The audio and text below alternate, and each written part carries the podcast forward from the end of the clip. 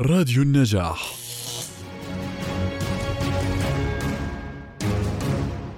أهلا بكم مستمعينا في ثاني حلقات برنامج خذ حقك. موضوع اليوم متعلق بأهم حقوق الإنسان التي لازمت تفكيره وسعيه ووجوده، ألا وهو حق الإنسان بالحرية، وهو حق تؤكده القوانين والمواثيق الدولية جميعها. لكن هل من تطبيق حقيقي؟ وهل هناك تشريعات تتعارض مع هذا الحق الأساسي؟ من هنا سنتحدث في هذه الحلقة عن التوقيف الإداري في الأردن، تفصيلاته ومدى انسجامه مع حقوق الإنسان. وسينضم إلينا في الاستوديو سعادة القاضي محمد الطراونة عضو مجلس أمناء المركز الوطني لحقوق الإنسان والأستاذة نور الإمام نائبة رئيس جمعية الحقوقيين الأردنيين أهلا بكما ما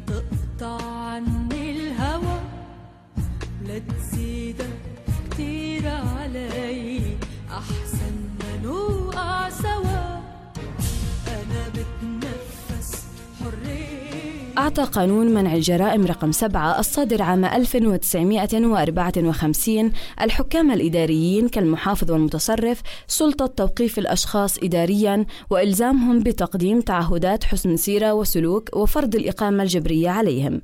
كما حدد مشروع القانون المعدل لقانون منع الجرائم لسنة 2011 صلاحيات الحاكم الإداري في حالتي القبض والتوقيف وألزمه بإصدار قرار خلال مدة لا تزيد عن 24 ساعة من تاريخ إلقاء القبض على أي شخص. يرى حقوقيون أن التوقيف الإداري يعني تداخل السلطتين التنفيذية والقضائية ويتعارض مع الحرية الشخصية للأفراد. ووفقا للتقرير الرابع عشر للمركز الوطني لحقوق الإنسان ارتفع عدد حالات التوقيف الإداري من 19860 عام 2015 إلى 34952 عام 2017 وصولا إلى 37000 عام 2018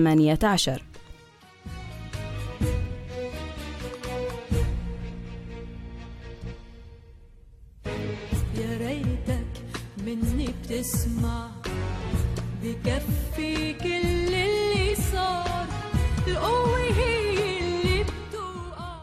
للحديث أكثر عن التوقيف الإداري ينضم إلينا كل من القاضي محمد الطراونة والأستاذة المحامية نور الإمام. أهلا بكما. بداية أتوجه بالسؤال لك أستاذ محمد. نود أن نع- أن نعرف المستمعين بالتوقيف الإداري وما هو الفرق بينه وبين التوقيف القضائي؟ أشكرك ستي. أولا شكرا على الاستضافة. والشكر الثاني أنه في معية أختنا الزميلة الأستاذة نور الإمام الناشطة في حقوق الإنسان. الإجابة على تساؤل حضرتك باختصار التوقيف القضائي بصدر من جهة قضائية. قاضي مختص من السلطة القضائية بموجب قانون استقرار القضاء بموجب القوانين المرعية. التوقيف الإداري بصدر من شخص ليس بالضرورة أنه يكون قاضي اللي هو الحاكم الإداري. استنادا إلى قانون آه، منع الجرائم اللي رقم سبعة لسنة 1954 هذا باختصار الفرق بينهم. تمام. إذا موضوع آه، آه، صلاح موضوع التوقيف الإداري يقودنا بطريقة يعني طبيعية إلى صلاحيات الحاكم الإداري. أود أن أسمع منك آه، يعني إيجازا بهذه الصلاحيات ورأيك بها يعني من ناحية انسجام مع حقوق الإنسان يعني أو لا. يعني هو بجوز للسؤال الأول آه، التوقيف القضائي بصدر عن السلطة القضائية.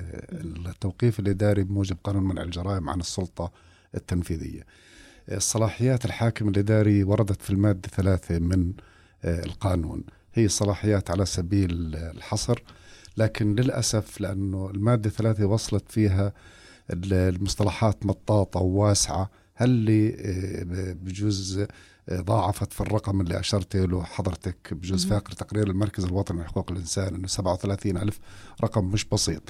هاي الاختصاصات يعني آه، للأسف آه، بعضها بقوم على بيستند على الاشتباه على الشك. يعني إذا بتراجعي نصوص المادة ثلاثة إذا تولد لديه الشك يعني كأنك بتوقف شخص على النية مهم. على الاشتباه. أيضا بجوز الفقرة الثانية منها اللي من اعتاد اللصوصية. طب من اعتاد اللصوصية؟ ممكن يكون آه، بطل. ممكن لا وبعدين بيعالجها القاضي. في إذا شخص تكررت جرائم هذا بسموه العود والتكرار في الجرائم. أنا اذا بتسمحي لي بجوز يعني باختصار آه، بحكم آه، الوقت.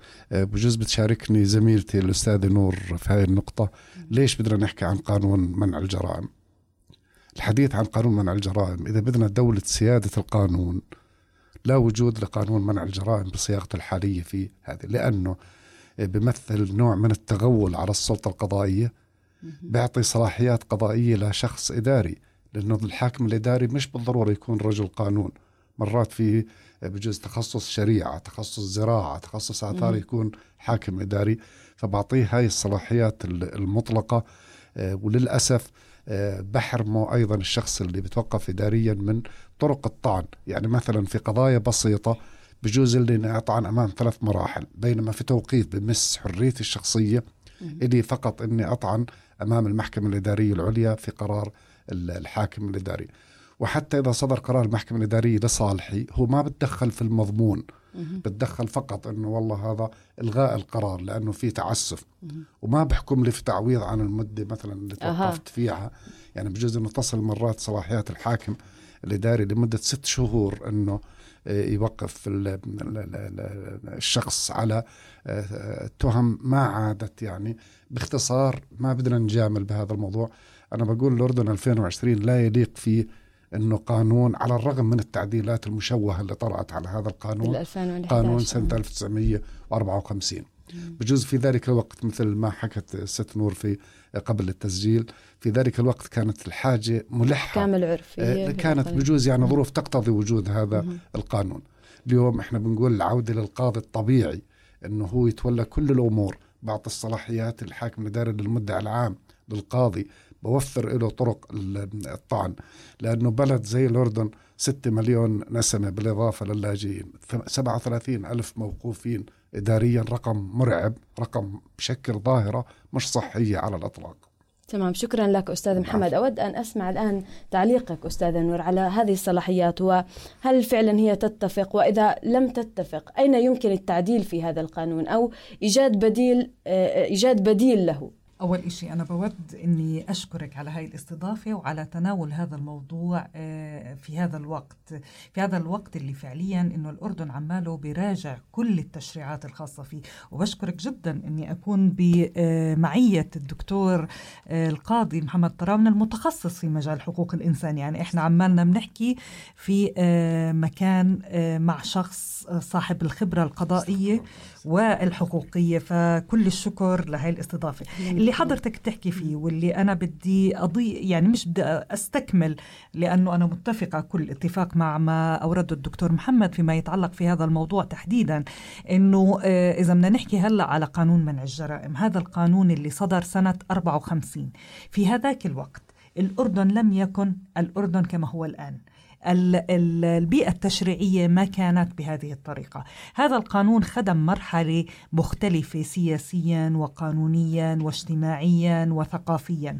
يعني آه، حتى لغاية مرحلة الأحكام العرفية لغاية 89 إحنا انتقلنا من مرحلة إلى مرحلة أخرى. فبالتالي هذا القانون لم يعد متوائم مع الحالة اللي إحنا فيها.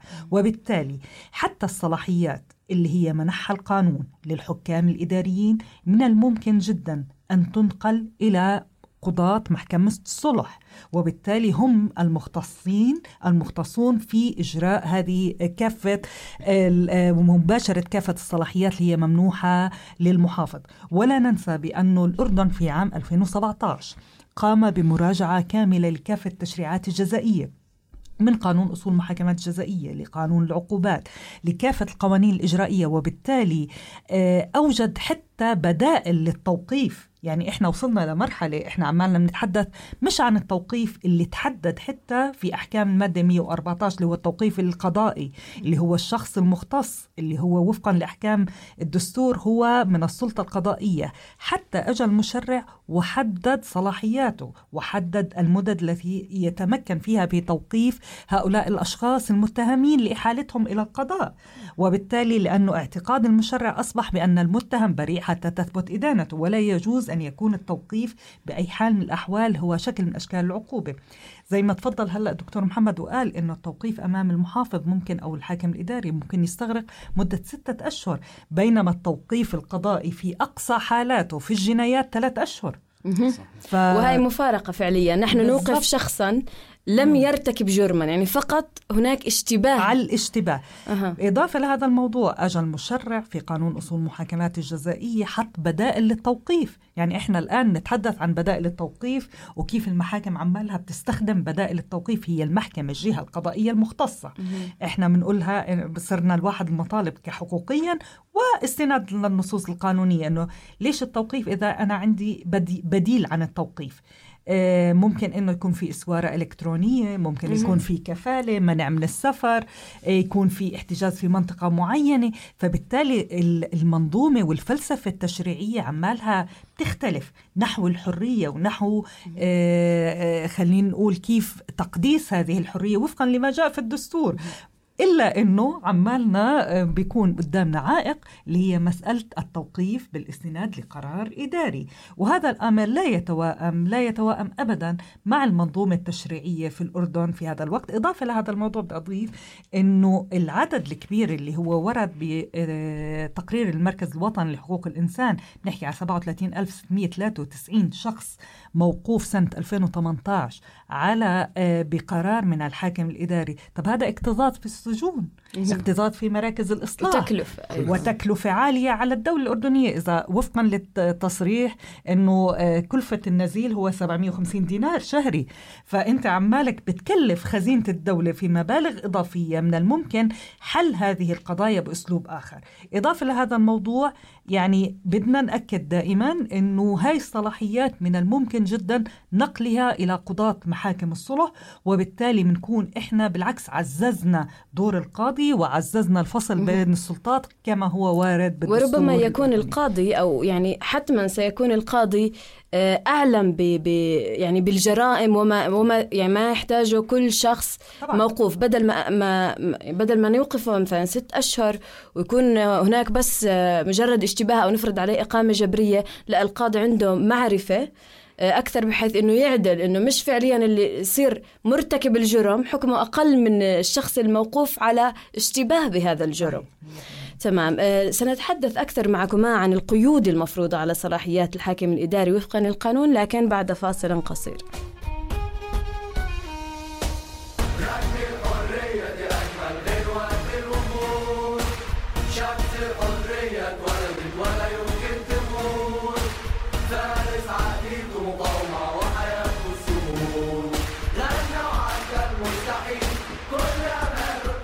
عودة إليكم مستمعينا للحديث عن القيود المفروضة على صلاحيات الحاكم الإداري.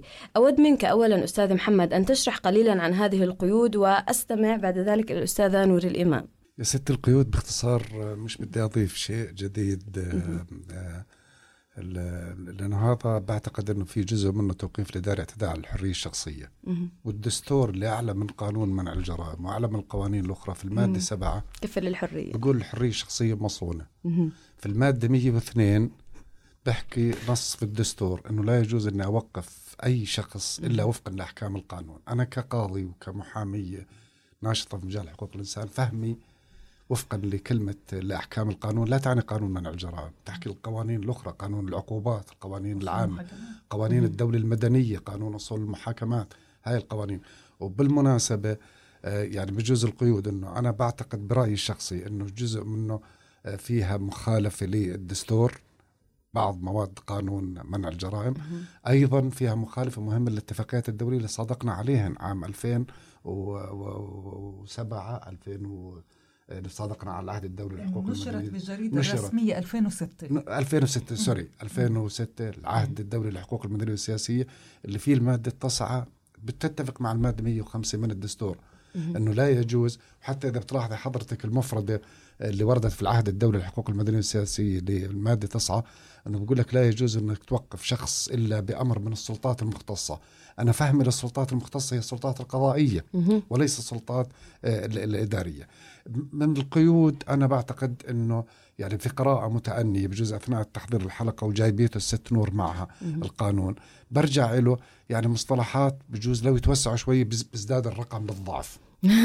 لأنه مصطلحات مثل ما أوردت في كل من سبق مثلا كل من خلينا سبق. نحكي أكثر على نوضح. للجمهور ما هي الفئات التي يعني, يعني يسمح بتوقيفها. ستي بتعرفي أكثر نص بستنده ليه والله إذا وجدت لديه الاشتباه أو الشك أنه سوف يرتكب جرم كذا كذا. طب ما في عندك نص في قانون العقوبات المادة 389 ست نور ظروف توجب الشبهة. بحيله لقاضي والقاضي مثل ما تفضلتي حضرتك قضاتنا متنورين حصيفين بقدر الظروف. يعني أنا بستغرب بجوز في هذا القانون ك يعني لطالب سنة أولى جامعة في كلية الحقوق بستغرب أنه أنا كيف بعطي الحاكم الإداري شخص يمثله أمامه المحامين يستمع يكون قناعة. إحنا مفهوم القناعة في الكليات الحقوق موضوع شخصي. و... القناعة للقاضي. القناعة للقاضي كيف؟ مش من عنده. على مزاجه. لا على ضوء البينات المتوافرة أمامه. بسمع من الطرفين بعطيه حقه بالطعن. هي قيود يعني بجوز أتفق مع اللي أوردته آه، الست نور. إحنا بجوز مرات يعني بنهرب ما بنواجه هذا القانون. بدل البدائل اللي ذكرتها حتى ذكرتها الست نور ممكن عندك 40 بديل للتوقيف الإداري. بجوز أشارت للتطورات الأخيرة اللي حصلت يعني بالمناسبة في عنا صدر القانون التعديل الأخير ست آه، آه، نور اللي البدائل العقوبة السالبة للمجتمع نعم. يعني بالإضافة بدال ما لهذا أوديه في. السجن.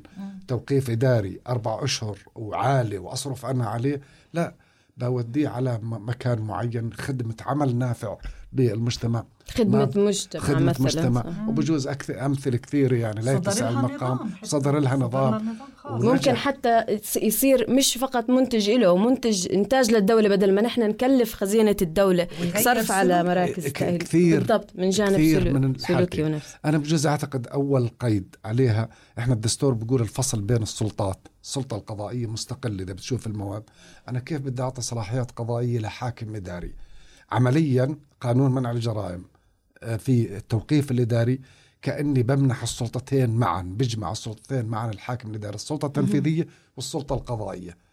حتى إنه إيش اسمه يعني بجوز إذا كانت لي كلمة تسمع عند صاحب القرار بقول مش بس إني اعدله وأهذبه لأنه رايحين نصطدم في المشكلة مستقبلا. أنا إذا بقول دولة رشيدة زي الأردن دولة بتسعى لحقوق الإنسان وخاصة في الفترة الأخيرة لا يليق فيها وجود مثل هذا القانون.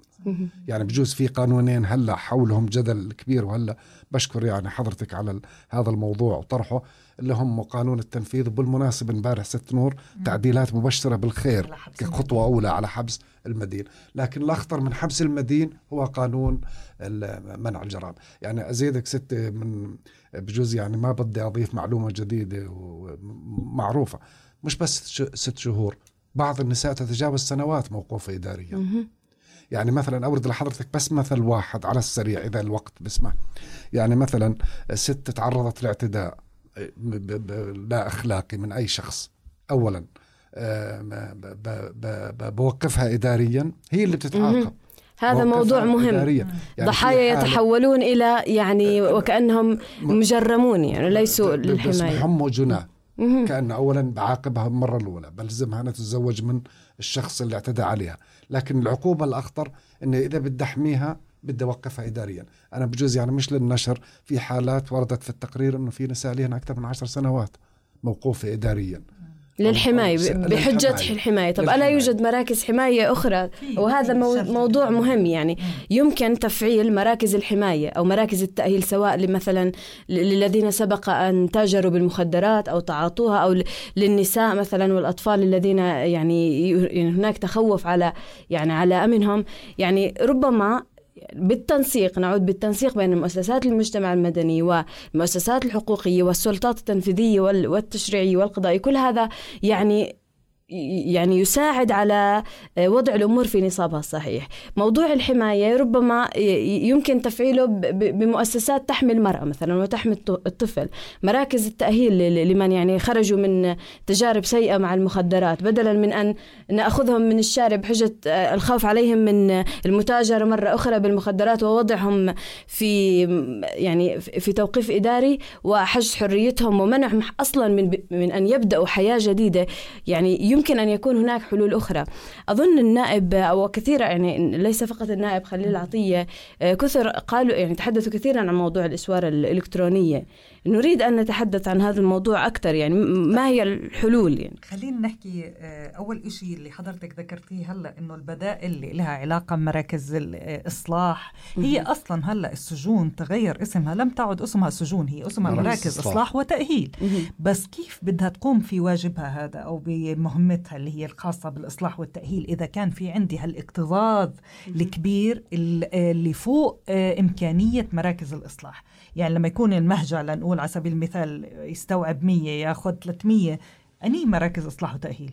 وهل فعليا التكلفة التي قيلت يعني بالدور تعط- يعطى كل نزيل حقه. منها المفروض منها أو المطلوب منها إنه تطلعي بعد هاي الفترة من معاقبة هذا الشخص اللي ارتكب جرم بحق المجتمع يرجع بشكل طبيعي للمجتمع. فبالتالي هون بتصير عندنا عملية ال- اللي هي المراجعة للمراكز الأمنية وممكن حتى مسألة تكرار لأنه هذا الشخص أصلا هو لم يتلقى أي آه، آه، برامج خاصة بإعادة التأهيل لغاية لكي يستوعبه المجتمع من أول وجديد. فبالتالي لكي يقوم كل ما هو مطلوب منه في دوره الحقيقي يجب أن نقوم بتعديل العديد من الأمور التي لها علاقة ابتداء في قانون منع الجرائم عشان يصير في عنا موائمة لكل هالمنظومة التشريعية بشكل صحيح. تفضل ساعة القاضي في موضوع له علاقة بأنه الحاكم الإداري عماله يشكل قناعة المدعي العام اللي هو أصلا جزء من مشكور. القضاء صحيح. اللي هو أصلا هو قاضي. غير مطلوب منه أن يشكل قناعة. مظبوط. هو يترك الأمر هو يحقق في الجرم المسند ويترك الأمر للمحكمة لكي تشكل هذه القناعة إن كان هذا الشخص مذنب أو بريء. فكيف على هذا الشخص؟ الغير يعني ما بدنا نقول مع كل الاحترام لش- لشخوصهم الحكام الإداريين ولكن إحنا بنحكي على دولة قانون دولة المفروض إحنا هذا الشخص اللي بيقوم بمثل هذا الدور أن يكون قاضي مؤهل. القضاة بياخدوا قديش تدريب قديش فترة التدريب اللي بياخدها القاضي. كل في عنا تعليم مستمر للقضاء اطلاع على أبرز التجارب اطلاع على أبرز القوانين. فكيف هذا كلياته إحنا بناخده بنعطيه لشخص هو غير مؤهل في القانون غير مدرب آه، صعب عليه يعني أنا بستغرب أنه أحد المواد أنه تتبع الإجراءات التي تجري بمقتضى هذا القانون فيما يتعلق بأخذ الشهادة بعد اليمين واستجواب الشهود مناقشتهم بحضور المحامين وتبلغ الأوامر ومذكرات وسائل المستندات ويتبع فيها الأصول الإجراءات الجزائية طب كيف؟ عليه أن يكون قاضيا كيف؟ قبل أن يكون محافظا كيف هذا. الأمر؟ يعني أصلا يعني هذا الأمر مخالف خلينا نقول لفكرة الفصل بين السلطات وهي القضاء هو المناط فيه فقط تطبيق القانون. إضافة لهذا الموضوع آه، بتعرف ال- الأردن انضم لأغلب الاتفاقيات الدولية لحقوق الإنسان. من أبرزها الم- عهد الدولي للحقوق المدنية والسياسية؟ في عام 2017 راجع الأردن التقرير الخاص في العهد الدولي للحقوق المدنية والسياسية. في عام 2018 راجع الأردن التقرير الدوري الشامل الخاص في كافة منظومة حقوق الإنسان في الدولة ونفس التوصيات التي وجهت للأردن في عام التوصيات. 2017 وفي عام 2018 من مجلس حقوق الإنسان كانت تنص في أحدها على ضرورة إلغاء قانون منع الجرائم. إحنا عنا منظومة تشريعية جيدة يعني هذه النصوص الموجودة في يد الحاكم الإداري من الممكن بسهولة جدا أن تتوزع وبالتالي تصبح في يد قاضي مختص تمام. وهذا هو البديل الأفضل إضافة الموضوع اللي ذكره محمد بيك إحنا بنحكي على بدائل العقوبة. قبل شوي حكيت أنا عن بدائل التوقيف في كمان بدائل عقوبة بدائل العقوبة إذا كان هذا الشخص يخا يعني زي ما هو وارد بالمادة ثلاثة إنه والله آه وجد في مكان عام هي شبهة خلينا نحكيها أو اعتاد اللصوصية أو اتصل على الاعتقاد يعني هاي كلياتها فيش عندي أنا سند فيش سند قانوني صح. لهذا الكلام كلياته يعني والله حسب الشكوك. يعني حتى هل يفتح هذا الأمر؟ يعني النص إن- ال- ال- الأمور تصبح كيدية أكثر؟ من الممكن وبعدين غير عن هيك يعني إحنا كمان إذا بدنا نعدل هذا القانون آه لازم نعدل كمان في آه تفكير المجتمع. يعني آه، زي ما إحنا بدنا إنه يكون من يطبق القانون هو قاض مختص ومؤهل. إنه كمان بدنا المجتمع كمان يفكر لما يكون في عنده مشكلة مش يلجأ فيها للحاكم الإداري لأنه بيستسهل ولكن يلجأ فيها إلى القضاء هو القضاء هو الفيصل. يعني هذا هذا يعول على الوعي اولا. طبعا. لكن دائما هناك مشكلة الصبر. عند يعني الصبر بالضبط يعني هل هناك. تسهيل فعليا في يعني ربما تسهيل الأمر وتنظيم وتنظيمه لدى الجهات القضائية يشجع الناس أكثر على يعني الش- الشكوى أو الاتجاه للجهة المختصة بأي شكوى يعني هذا بدلا من المحافظ. بالضبط هاي النقطة بجوز الناس عمالها ومحمد بيك على اطلاع كامل بهذا الموضوع. الناس بتلجأ أوقات للحكام الإداريين لأنه بقول لك أنا قضيتي بدي سهولة جار بتخانق مع جاره. بقول لك أنا إذا بدي ألجأ للمحاكم قديش بدها تقعد عندي في المحكمة وكلفة ومحامي ورسوم ونفقات؟ لا بروح عند المحافظ بجيب هالجار بوقعوا على التعهد وبنخلص من المشكلة. فبالتالي هذه الأمور يجب أن كمان إنه يكون في عندها نصوص قانونية تتضمن مثل هذا الإجراءات وبالتالي يختص القاضي بالسرعة بالاستعجال في نظر هالقضايا. ما بعرف محمد بيك شو رأيك؟ القضايا التي لها طابع الاستعجال؟ نعم. يعني أنا بتسمحي لي بالإضافة للي ذكرته الأستاذ نور. أنا بجوز أكثر شيء بيزعجني إنه مرات لما القاضي يقرر براءة شخص أو عدم مسؤوليته بتلاقي موجود في كتاب الشرطة إعادته لنا بعد الانتهاء منه مغفورا.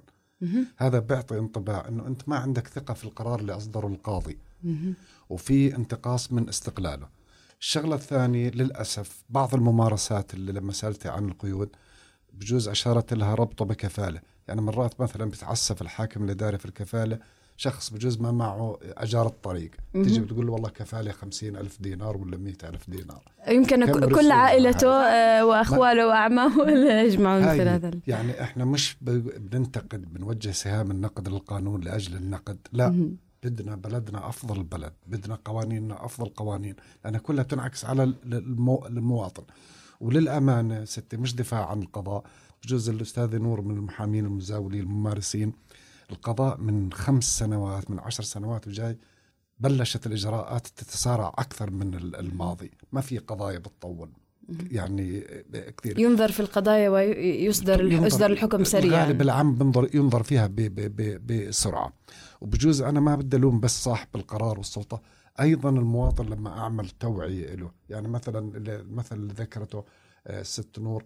أيضا هذا إنه ليش بلجأ المواطن الحاكم الإداري؟ أيضا هو عدم ثقة في القضاء. هذه وللأسف يعني مرات كثير أنا بقول أي بلد إذا صلح القضاء فيها صلحت كل مؤسساتها. لما وعى الناس إنه هذه حصرا الحاكم الإداري يعني صارت للأسف مرات قضايا شرعية واحد بينه وبين زوجته يروح على الحاكم الإداري. في اعتداء على القضاء الشرعي على القضاء النظامي على قضايا بسيطة. يعني مثلا تلاقي الجيران يوميا والحاكم الاداري يعني بجوز نصب نفسه بجوز يعني بالغالب الاعم إنه المثل اللي ذكرته ست نور إنه أعطى حاله ثوب القاضي. وهذه للأسف يعني بجوز ما. بعتقد إنها سنتحدث سليمة. آه، أستاذ محمد وأستاذة نور عن موضوع التجاوزات أصلا في الصلاحيات القانون آه، أصلا فضفاض وعليه علامات استفهام كثيرة وحتى يعني القانون نفسه هناك تجاوزات أيضا عليه يعني بالحالات التي آه، تجلب الاشتباه أو, أو, أو هناك تجاوزات. سنستمع إلى حالة طبعا نحن نعرف هناك حالات توقيف إداري. سنستمع إلى حالة من حالات التوقيف الإداري ونعود إليكم للتعليق عليها والحديث أكثر عن موضوع آه، الشكاوى إذا تعرض الشخص يعني لحالة توقيف جائر.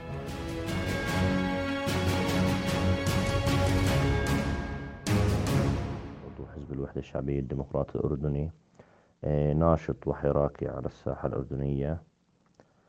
آه، تعرضت للتوقيف الإداري بعد ما تم تكفيلي من قبل القضاء اللي كان مصدر حكم توقيفي لمدة 14 يوم على إثر شكوى كيدية تقدم فيها أحد أفراد جهاز الأمن العام بإني اعتديت عليه بالضرب المبرح. آه، أثناء المسيرة اللي انطلقت يوم 21 ستة باتجاه سفارة الاحتلال الأمريكي في منطقة عبدون. واللي كانت بتحمل عنوان الرفض لمؤتمر البحرين وتبعياته. وكانت عبارة عن مسيرة سلمية ما تسجل فيها أي مخالفة حسب تقرير الأمن العام وانتهت بكل سلمية. بعد شهرين بتفاجأ طبعا بعد شهرين من المسيرة بتفاجأ إنه أنا رايح أعطي حصة لأحد الطلاب عن طريق آه، وسائل النقل العام بباص خط. إنه تم إيقاف الباص من قبل دورية ثابتة والاتجاه لي بشكل مباشر وطلب هويتي. وبعد ما دقق على اسمي آه، طلع إني مطلوب قضية اعتداء بالضرب المبرح على رجل أمن عام أثناء المسيرة اللي ذكرت لك إياها. بعدين أخذوني على أقرب مركز أمني وترحيلي على مدار يومين لعدة مراكز أمنية سواء بالزرقاء أو بعمان طبعا بطريقة مهينة بحق أي مواطن أردني مكبل يدين وقدمين حتى وصلت للمركز الأمني اللي مقدم الشكوى علي فيه. وخلوني في ليلة بعدين عرضوني على مدعي عام وما حضر الشرطي المشتكي علي وطلب المدعي العام من مدير المركز اللي أنا فيه تكفيلي. بس مدير آه، المركز الأمني رفض قرار المدعي العام طبعا بقرار من مدير الأمن العام. وتم عرضي ثاني يوم على مدعي عام ثاني. و...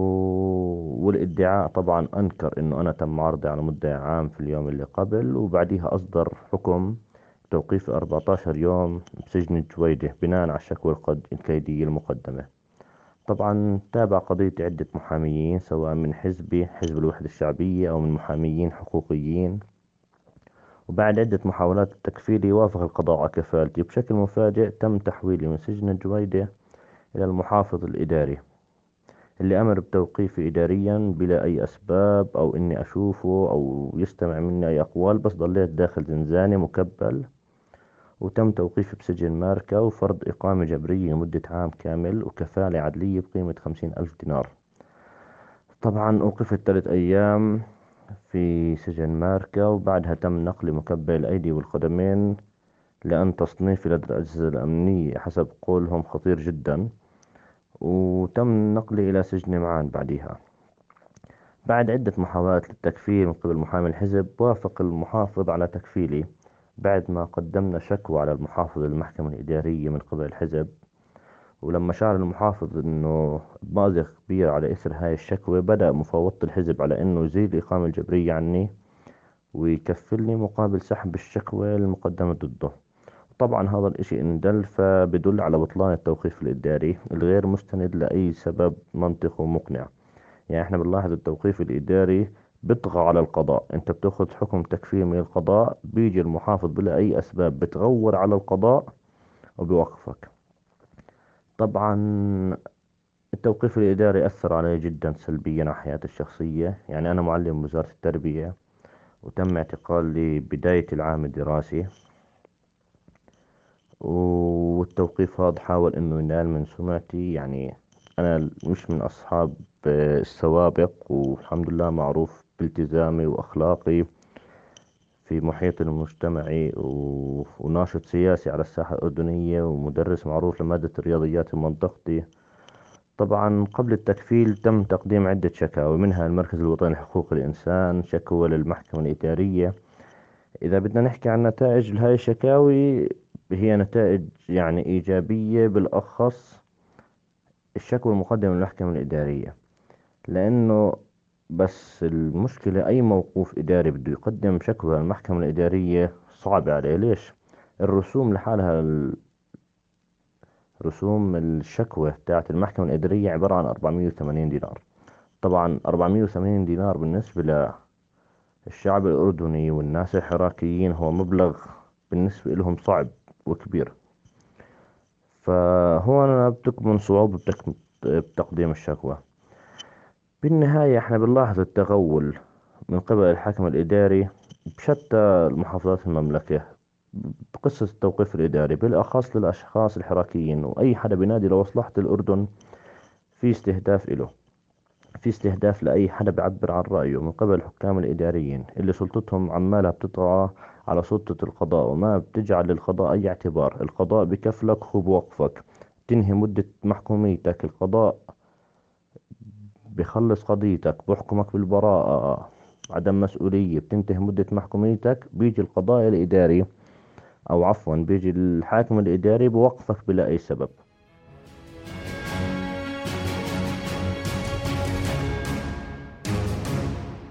عودة إليكم مستمعينا وعودة إلى ضيوفنا الكرام في الاستوديو. بعد أن استمعنا إلى الأستاذ محمود مخلوف وهو تعرض للتوقيف الإداري ويعني بعد أن كانت موجهة له تهمة من القضاء وتم تكفيله وانتهى الموضوع آه، جلبوا الحاكم الإداري وهذا طبعا آه، شكل من أشكال التجاوزات.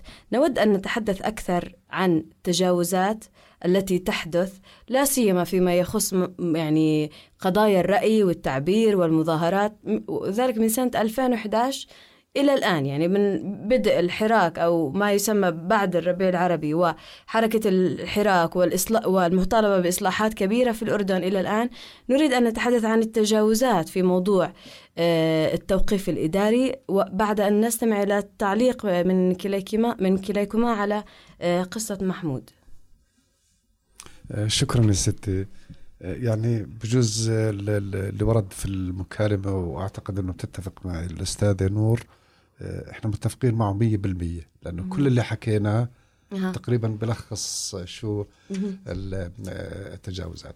بجوز ما بدي أتطرق للقضية اللي كانت منظورة أمام ال- القضاء لكن لفت انتباهي نقطة كثير مهمة. آه، ستي من أهم ضمانات المحاكمة العادلة لأي شخص أنه يتحاكم أمام قاضي طبيعي. ومن الضمانات تسبيب الحكم اللي بتوقفني فيه.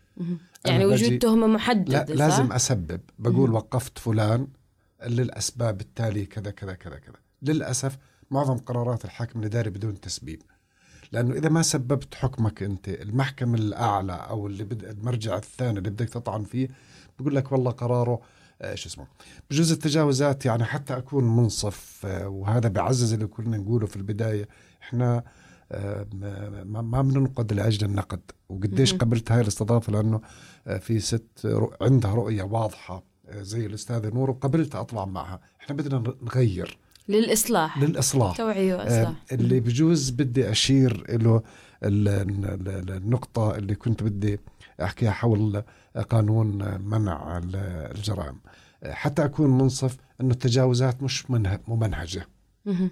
تجاوزات فردية في كل. قطاع فردية لكن اللي بخليني أتوقف آه، شوية وأتخوف الرقم الكبير اللي مثل ما أشرنا في البداية يعني آه، أنا طبعا ضد توقيف أي شخص لو أنه شخص واحد خارج نطاق القانون أو بموجب تهمة. بس لما تقولي لي 37 ألف شخص هذه بتعطيني مؤشرات أني لازم أراجع هذا ال- القانون.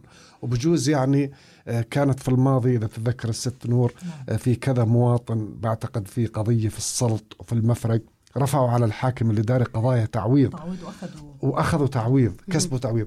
لأنه في غياب ثقافة قانونية عند المواطن. المواطن أيضا لا يعرف حقه لا يعرف أين حقه. يتم التجاوز. ستي للأسف أنت إذا ما عرفت حقك ما بتعرف تدافع عنه. آه. هاي معضلة عنا غياب الثقافة القانونية بالمجتمع بشكل عام. البعض بيعتقد إنه الحاكم الاداري أقوى من القضاء. لا القاضي أقوى في أي غيرها. بلد في الدنيا وخاصة بلد مثل الأردن بلد محترمة ولها سمعة مفروض أنك تعزز دور القضاء أنا ملاحظ في العشر سنوات الأخيرة صارت جهات كثيرة تسحب اختصاصات من القضاء. سواء جهات محاكم خاصة ولا محاكم مش عارف إيش ولا حاكم إداري ولا كذا وهذا أعتقد أنه ظاهرة مش صحية بجوز أشرت آسف يعني ما بدي أطول. على حضرتك آه، قديش كنا سعيدين في الفترة الماضية عندنا في المركز الوطني لجنة اسمها لجنة الشكاوى. نسبة كبيرة من الشكاوى وأريد أن تتحدث نعم. معنا عن الشكاوى في موضوع. التوقيف الإداري طبعا. منظمها القانون كيف. تقدم نسبة كبيرة من الشكاوى تم البت فيها وتم تصويب أوضاعها لأنه المركز الوطني لحقوق الإنسان مش جهة قضائية هو جهة وسيطة بين المواطن ومؤسسات السلطة صوبنا بعض ال- بالأوضاع في مثلا لجان أخرى غير القضاء طبعا أنه يلتجئ للقضاء الإداري وهاي بجوز مش شكوى دعوة في مثلا لجان الحريات في نقابة المحامين نعم. ست نور في لجان الحريات في مجلس النواب في منظمات المجتمع المدني اللي بتراقب في وسائل الإعلام اللي بتراقب. مهم. مش هذا سلطة مطلقة لك أنت الحاكم ال- الإداري. آه، ست بشدد على النقطة اللي المرة الثانية. البعض بقول ليك بقارني أنا بقول والله الأردن وضعه أحسن من بعض بعض الدول العربية. لا لا تقارني في النماذج السيئة.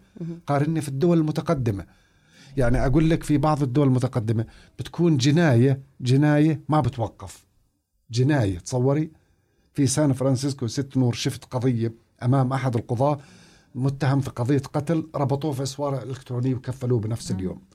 أما أجي أنا والله في الليل واحد ما معه هوية وأدق عليه أب حوله على الحاكم الاداري اشتباه. خميس على جمعة وسبت عطلة. آه وهذا هذا أمر يحدث كثيرا نعم. إنه يعني تكون أيام العطلة لتمديد فترة مع إنه التوقيف. للأمانة الأمن العام في الفترة الأخيرة توقف عنها هاي اللي حكاية نهاية الأسبوع إنه لا يجوز إنك توقف شخص اداريا خلال نهاية الأسبوع لأنه بتكون أو على وجه الأعياد أو على ال- ال- ال- العطلة. فهاي التجاوزات في تجاوزات اللي بنكر اللي بكون مش صادق مع نفسه اللي بقول في- الرقم يعني واضح إيه، الرقم بيعطيك مؤشر ومخيف لكنها مش ممنهجة.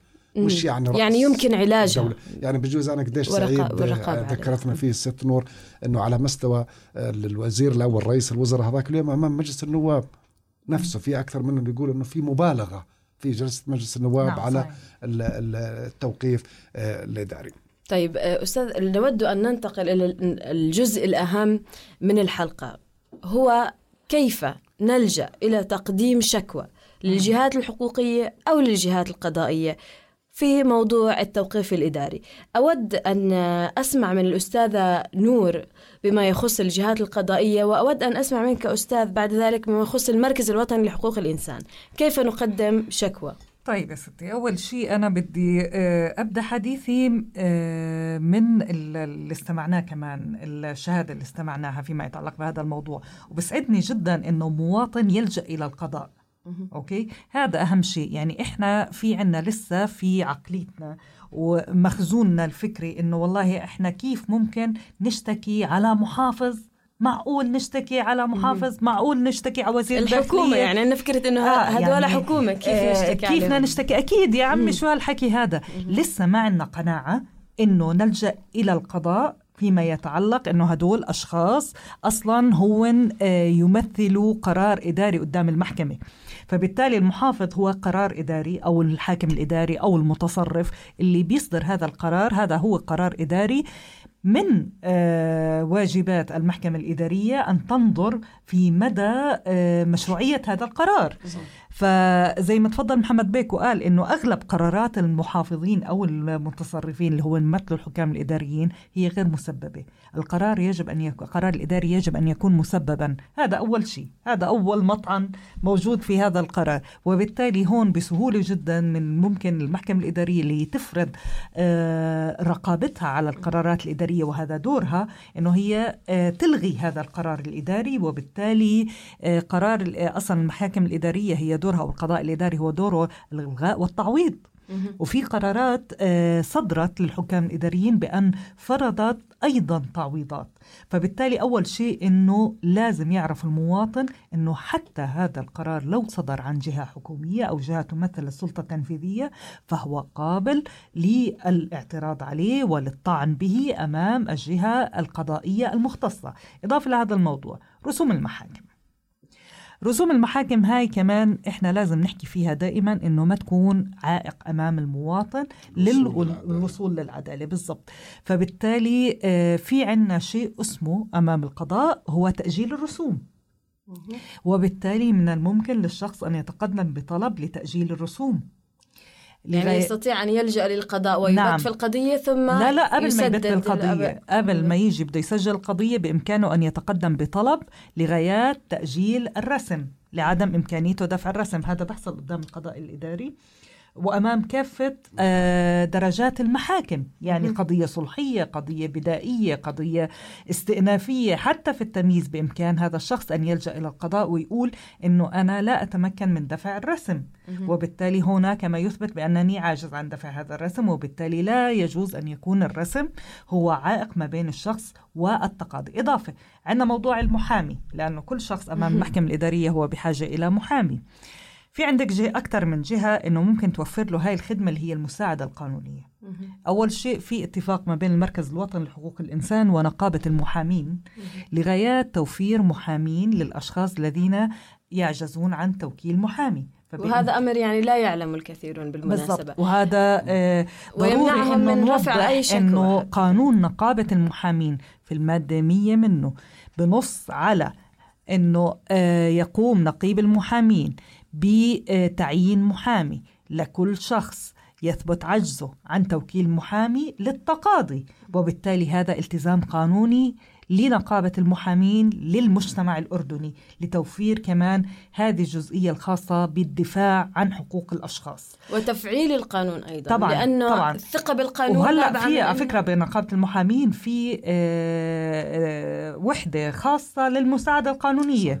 وللأسف كثير من الناس ما بيعرفوا عن هذا الموضوع. وكمان أنا بطلب من الأشخاص كمان عبر برنامجكم انه يدخلوا على الموقع الإلكتروني لنقابة المحامين في وارد كيف ممكن تقديم هذا الطلب الخاص بالمساعدة القانونية. إذا ما بدهم يلجأوا لنقابه المحامين في عندنا جهات مجتمع مدني ممكن تقدم كمان المساعدة القانونية. بس أهم شيء إحنا في دولة قانون ودائما إحنا نعتز ونفتخر في الأردن بأننا دولة قانون. وإحنا ماشيين على هذا الدرب. وبالتالي قناعة المواطن والمواطنة الأردنية بأن القانون والقضاء هو الحامي لهذه الحقوق. هذا لازم نكرسه. في مجتمعنا. شكرا لك أستاذة نور. ويعني فعليا آه، موضوع نقابة المحامين وتوفير محامين لأنه يج- موضوع مهم جدا لأنه دائما الذي يمنع أو العائق الأول لمجتمعنا الأردني في أي موضوع ليس فقط في موضوع ال- ال- الجهات القضائية هو العائق المادي. الوضع الاقتصادي سيء وعندما يكون الوضع الاقتصادي سيء يسوء أيضا آه، جو العدالة. بشكل عام. صح. ف يعني موضوع نقابة المحامين آه، نعول عليه كثيرا ونعول أيضا على الجهات الحقوقية في الأردن. ونود أن نتحدث معك أستاذ محمد أكثر عن المركز الوطني لحقوق الإنسان كيف يستطيع الشخص أن يقدم شكوى للمركز الوطني لحقوق الإنسان إذا توق- تعرض لتوقيف إداري جائر وكيف يتعامل المركز مع هذه الشكاوى؟ وهل آه، يردكم أعداد أو شكاوى آه، كثيرة بهذا الموضوع أو ما هو العدد تحديدا؟ أشكرك يعني بجوز اختصرت علينا الأستاذة نور شيء كثير من اللي كنت بدي هو الجانب القضائي يعني. أحكي. وللأمانة أنا بعتقد نقابة المحامين قلعة من قلاع ال- ال- الحرية في بلدنا. بجوز بتذكر ست نور قبل عدة أشهر. أعتقد ع- عملت لجنة الحريات في النقابة حلقة عن التوقيف الإداري. نعم صحيح. آه، وهاي مهمة. المركز آه، الوطني يعني أكثر من ي- يبرز الرقم جرأة إبراز الرقم. أنا بالتقرير مهم. الأخير هو طبعا التقرير صدر عن عام 2018 آه. عام 2019 ليس بعد. لا هو طبعا بالمناسبة ظاهرة صحية يعني في بلدان كثيرة حاولنا ما أصدرت كل المراكز فيها إلا تقرير واحد أو تقريرين. الأردن هذا التقرير رقم 14 هاي ظاهرة صحية. ج- كانت في جرأة حتى أكون منصف بمنطق القاضي أنه كان في تجاوب مع بعض التوصيات من صاحب القرار. يعني مثلا رئيس الوزراء عمم التقرير المركز الوطني الأخير على كل مؤسسات الدولة إنها العمل بمضمونه. ومع وزارة الداخلية كان في اجتماعات لأنه في عندنا لجان آه، في المركز الوطني لحقوق الإنسان منها لجنة الحقوق المدنية والسياسية. آه، تم أكثر من لقاء مع الأمن العام مع الحكام الإداريين مع وزير الداخلية إنه على الأقل نقلص شو الآلية لنقلص الأعداد. باختصار كيف تقلص الأعداد؟ تتقلص الأعداد في تعديل القانون كمرحلة أولى ولو اني من أنصار إنه مش تعديله الغاء الغاء لكن الغائه بتهذيبه. بجوز لو هذبت من المقترحات اللي اقترحتها الست نور أنا واثق إنه كفيل الرقم أبو 37 تنزله ل 7000 كمرحلة أولى. وبعتقد إنه قانون عمر 50 سنة مو بالسهولة إنه بين يوم وليلة. اللي سعيد يحتاج فيه دراسة بده. دراسة وبده جهد جماعي. اللي سعيد فيه إذا لاحظت حضرتك حتى في مجلس النواب أصوات كثيرة ضد قانون منع الجرائم. حتى في نواب ما كانت تنسمع ما. كانت تنسمع. كان صعب يعني ازداد الوعي بموضوع قانون منع الجرائم. وازدادوا وعي في قانون منع الجرائم. المركز الوطني بجوز يعني على موقعه لما تدخلي وحدة الشكاوي واضحة في مفوض خاص للشكاوى بيستقبل أي آه، شكوى. وللأمانة بمنتهى الموضوعية بمنتهى السرية آه، مرات بنحلها إداريا ب- إذا ثبت لنا. آه، مرات بنتدخل مع صاحب القرار. يعني واضحة. ال- وحتى المواطن عنده زي خوف من الاشتكاء. يعني يعني مو معقول المركز إنه يطرق بكل باب واحد تعال اشتكي. بجوز الأعداد يعني السنة ال- ال- الماضيه في الاجتماع الأخير يعني كثير من الحالات تم تصويبها. لكن هذا لا يعني إنه والله أنا كل حالة بدي أصير أتابع فيها كأني آه، ب- ب- حالة فردية. لا بدك الحل الجذري لهذا الموضوع وبجوز يعني اذا بدي اختم بنقطة. إذا بتتذكري حضرتك بجوز الأوراق النقاشية اللي اصدرهن جلالة الملك. منها الورقة س- النقاشية السادسة. حول سيادة القانون. بالمناسبة جزء كبير منه في هاي الورقة بيحكي إنه كيف أرجع كل الأمور للقاضي الطبيعي. ما أتركها للحاكم الاداري يعني حتى أكون منصف. بتعرفي إنه في الأمن العام في مكتب آه، ستي زي امبودزمان. مكتب الشكاوى مكتب حقوق إنسان. حتى لو في تجاوزات من مثلا ضباط الشرطة والأفراد يستطيع أي مواطن يروح يقدم شكوى في مكتب ل- الأمن ال- نرجع لنفس النقطة اللي قلتها لقبل شوي بتتفق معي فيها الست نور. إحنا عندنا غياب الثقافة القانونية مش بس للمواطن الأم المواطن البسيط لا حتى. المتعلم. ما بتقدم لا بيعرف حقوقه إنه آه، يعني مثلا لو المواطن بيعرف إنه إذا الحاكم الإداري وقفني فترة طويلة وبعدين انفصلت من شغلي وتضررت ورفعت تعويض بتشجع بتقدم في دعاوى تعويض للمواطنين بس بيجي المواطن بيقول لك أنا والله بدي أخلص لا بدي مشاكل ولا بدي آه، وجعه راس آه. وفعليا هذا هو السلوك السلبي تجاه الموضوع هو يزيد يزيد من الأعداد ويزيد من التغول ويزيد من ال- ال- التصرفات الفردية من الحكام الإداريين. فعليا مسألة التعويض مسألة مهمة. يعني نحن في آه، في في القضايا هناك عطل وضرر. يحدث. وفعليا آه، إساءة للسمعة في الحالة التي آه، وردت في هذه الحلقة. هناك يعني شخص معلم أو شخص مثلا في مكانة آه، اجتماعية معينة يجتهد وإحنا نحن في الأردن يعني آه، الثقافة المجتمعية تجتهد في الحفاظ على السمعة بشكل عام. ففكرة أن شخص موجود في الحبس إحنا نحن لا نفرق الشعب عامة لا, يحم... لا يفرق هذا موجود في الحبس يعني آه، هناك جرم معين آه، عمله فهذا بشكل عام يسيء يعني للسمعة ثانية أضيف نقطة. الخطورة في مراكز الإصلاح اللي حكت عنها الست نور إنه ما في عنا في السجون بسبب الاكتظاظ وبسبب حصل. الإمكانيات مبدأ العزل بين السجناء. يعني بتلاقيه موقوف إداري على شغلة مع واحد في قضية جنائية ولا في كذا. هاي للأسف الخطورة فيها هاي خطورة حتى على النزلاء يعني ممكن واحد مش يعني ما عنده فكرة جرمية ممكن إنه يكتسب يكتسب. هاي صحيح. الخبرة من صح. الداخل يعني بدل من الإصلاح يصبح مركز بالضبط. للإفساد وليس بالضبط، الإصلاح بالضبط. بهذا نصل مستمعينا إلى نهاية حلقتنا عن التوقيف الإداري وكيفية تقديم الشكاوى في المحاكم والمؤسسات الحقوقية في حال حصول الانتهاكات. راجين لكم أمنا وحرية دائمين في وطن على قدر ما نرجو وبقدر ما نحب. كان معكم من الإعداد والتقديم فاطمة وشاح ومن الهندسة الصوتية محمد عبد الله. دمتم بخير وحرية.